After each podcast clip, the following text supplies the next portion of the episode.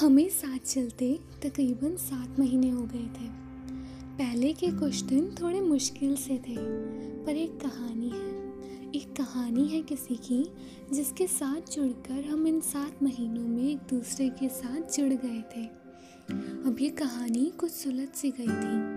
इसका अंजाम बस थोड़ी ही दूर था। शायद ये कहानी का आखिरी दिन था। खैर, ये सब बातें सोच सोच के मैं पहले ही काफ़ी परेशान हो चुका था। हर रोज़ की तरह आज भी मैं उसके आने का इंतज़ार कर रहा था। थोड़ी ही देर बाद वो आई।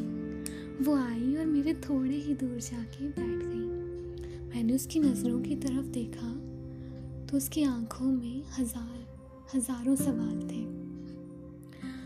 पर वो चुप रही। वो चुप रही और कहानी की ओर बढ़ गई।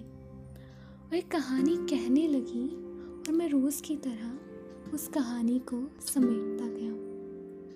एक बात बता दूँ मैं आपको। उसे वो कहानी कोई और सुनाता था।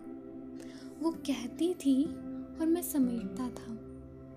आज भी वो कहानी कह रही थी, मैं समेट रहा था। वो कहती गई, मैं समेटता गया और अचानक अचानक वो रुक गई। शायद के कुछ शब्द उसने गलत कह दिए होंगे। ऐसा ऐसे पहली बार नहीं हुआ। पहले भी कई बार उससे ये गलती हो जाती थी।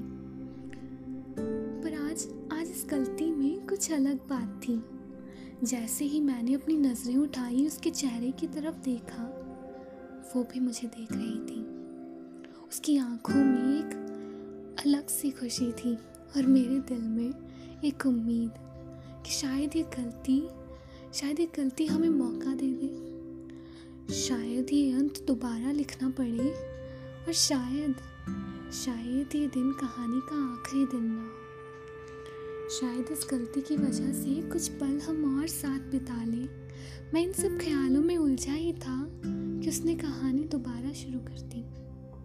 जहाँ से वो रुक गई थी, वहीं से। भी रुकावट की वजह, रुकावट की वजह क्या थी? उससे मैं अब तक अनजान हूँ। इस रुकावट की वजह की तरह ये हालात भी मेरी समझ से बाहर थे। उसने कहानी अंत तक सुनाई और मैंने उसे अंत तक समेटा भी था। पर आज भी आज भी अनजान हूँ मैं अंत से, उस कहानी के भी और इस कहानी के भी। अब हम साथ नहीं हैं। वो कहीं और है और मैं कहीं और। पर उसका एक हिस्सा जो उसका एक हिस्सा है, मैं हमेशा मैं हमेशा उसके, उस हिस्से को अपने साथ लेके चलता हूँ। इसीलिए पास ना होके भी साथ हैं हम, मैं कागज़ और वो कलम। धन्यवाद।